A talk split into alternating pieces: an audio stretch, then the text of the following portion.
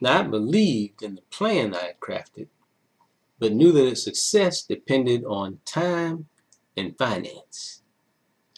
I had to literally buy enough time to reach all these goals that I just laid out.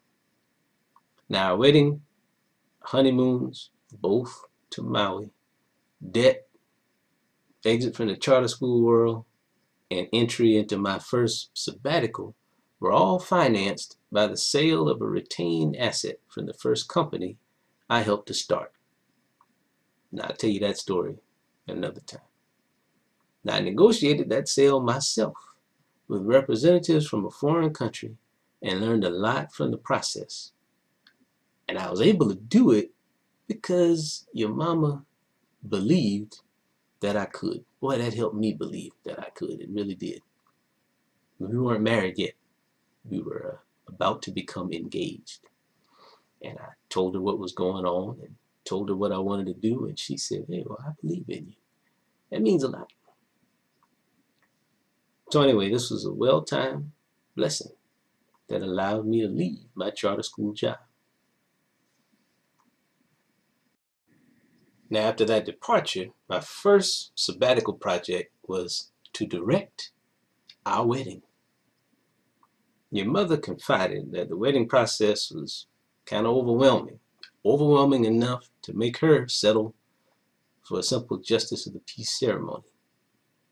Now, I knew that most of the wedding details were over my head. But knowing that I didn't know, that probably made me the right choice. I was not going to complicate it because I didn't know what I was doing in the first place. I focused on my strengths process, finance, production. And then I hired excellent people to help, and then I managed and paid them. That was my management approach. Now, I led the process from behind the scenes. That's a very familiar and comfortable position for me.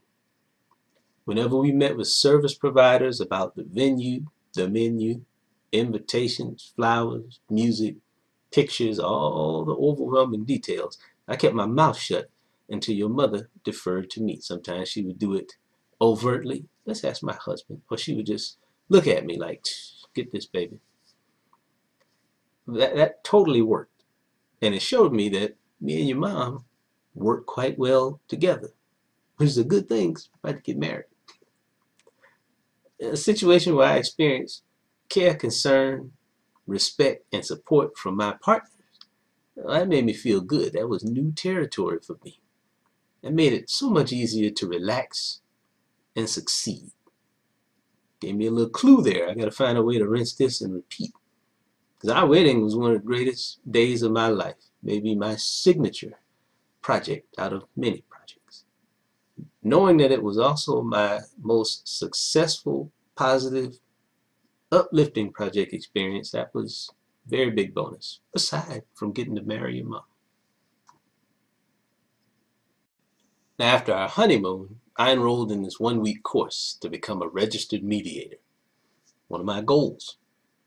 First class showed me that practicing mediation may not present me with any long-term financial opportunity.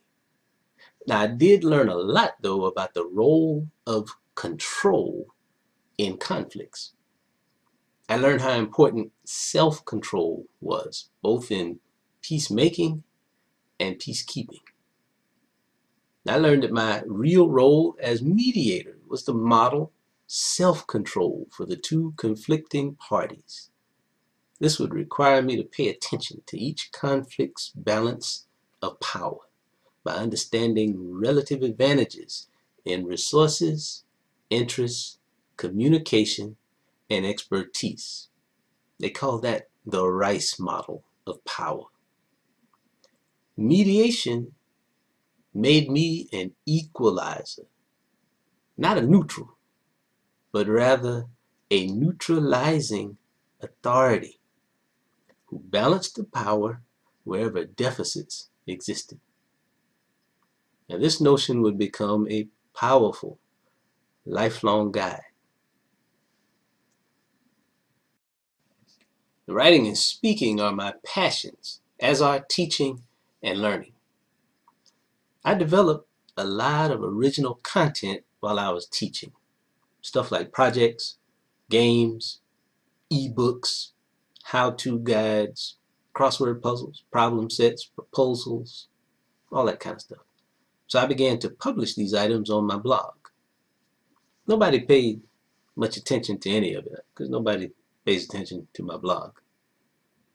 Then one day, while I'm watching the news, right, I learned about teacherspayteachers.com.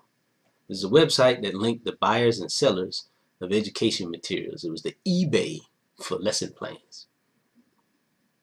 The site publisher's effort made so much sense as a teacher, especially a teacher in the charter school world. Sounded too good to be true. I reviewed the site and immediately noticed that there weren't a lot of people that looked like me, and there also weren't a lot of people that would create content for my grade levels, high school.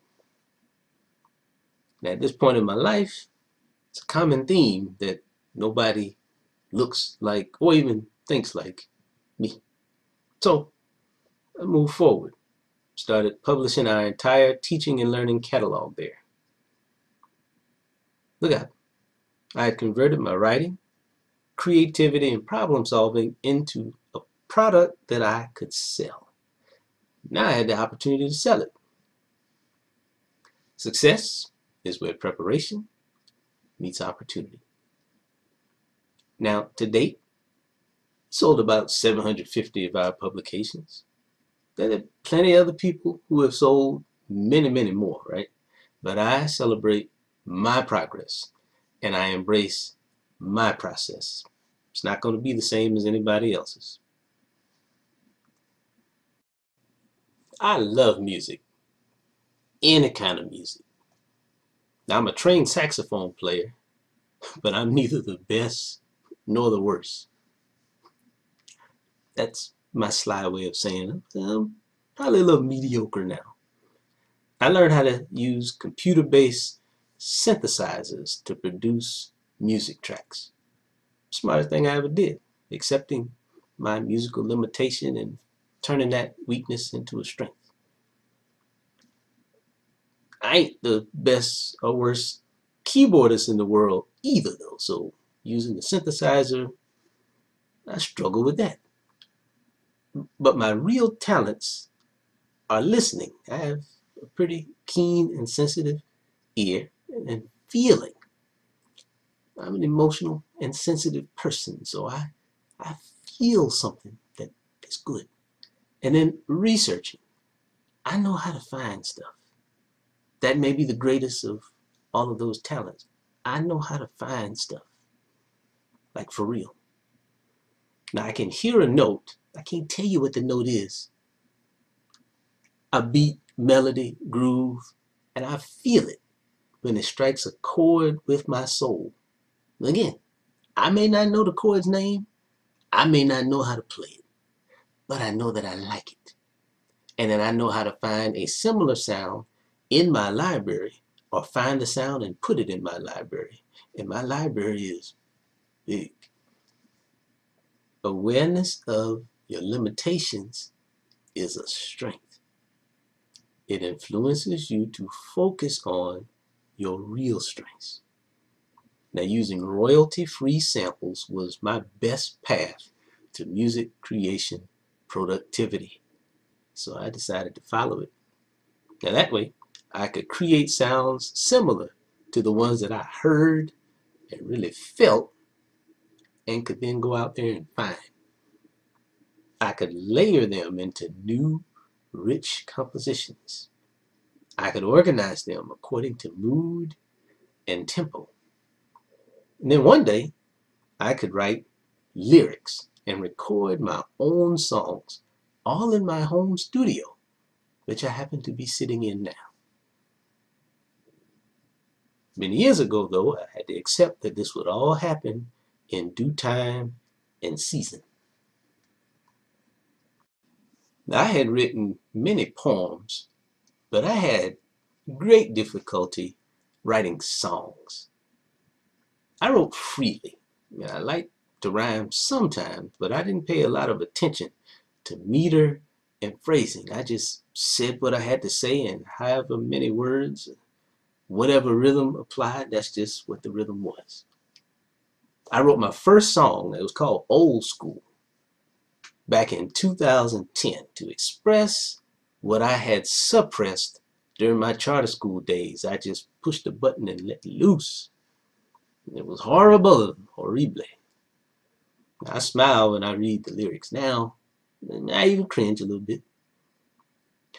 Let's say that they were not lyrics of hope, healing, and change. Failure, though, is the womb of success. So writing that bad song helped me realize how to write a good song through the power of revision and editing. A great lesson. Simply put, if your first draft is full of pain, then you got to fill the second draft with hope. First draft full of anger, second draft full of healing. First draft full of status quo frustration. Second draft has to be filled with change. Now, though I knew now how to write a good song, still didn't have one in my heart. Out of the abundance of the heart, the mouth speaks, the hand writes. I still had a lot of healing to do. Remember now, awareness of limitations is a strength. Now this time, that awareness might have prevented me from writing a lot more bad songs. Now in my younger days, I also studied movies and filmmaking, especially screenwriting. I wanted to make my own movies. But I thought it took too long and required too much. Video cameras, huge, too big, they're cumbersome.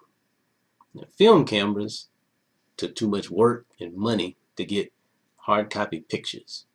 Scanners, movie making software, all that stuff cost too much, way out of my league, out of my budget. Then I got a client to buy me a $400 digital camera and a $500 CD burner in exchange for doing some extra work. Shout out to the Enterprise Foundation. When that deal worked, figured I better try this thing again. Got another client to buy me two Sony Digi-8 video cameras, tripod, some Radio Shack wireless microphones, Shout out to Georgia Tech. Then somebody left a broken Dell computer on my apartment doorstep.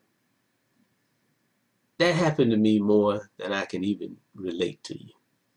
Now this one was brand new. This was easily the best one that had ever been left on my doorstep, but it had been struck by lightning. Matter of fact, you could smell the lightning much lightning, but it was like, you know, the stuff that it had burned inside the computer. As I walked up the steps to my door, I could smell it. I fixed it. Good as new. A few days after that, I found this little device called the ADS Instant DVD, a little box that would convert VHS videotapes to a digital format that you could then edit into a movie. Hmm. That also contained a limited version of ULEAD Video Studio 5 that I could use to make movies and DVDs. I'm dating myself, but this was all 2003, 2004, somewhere in there. These finds gave me the tools to get started like getting married to your mom, that gave me the inspiration.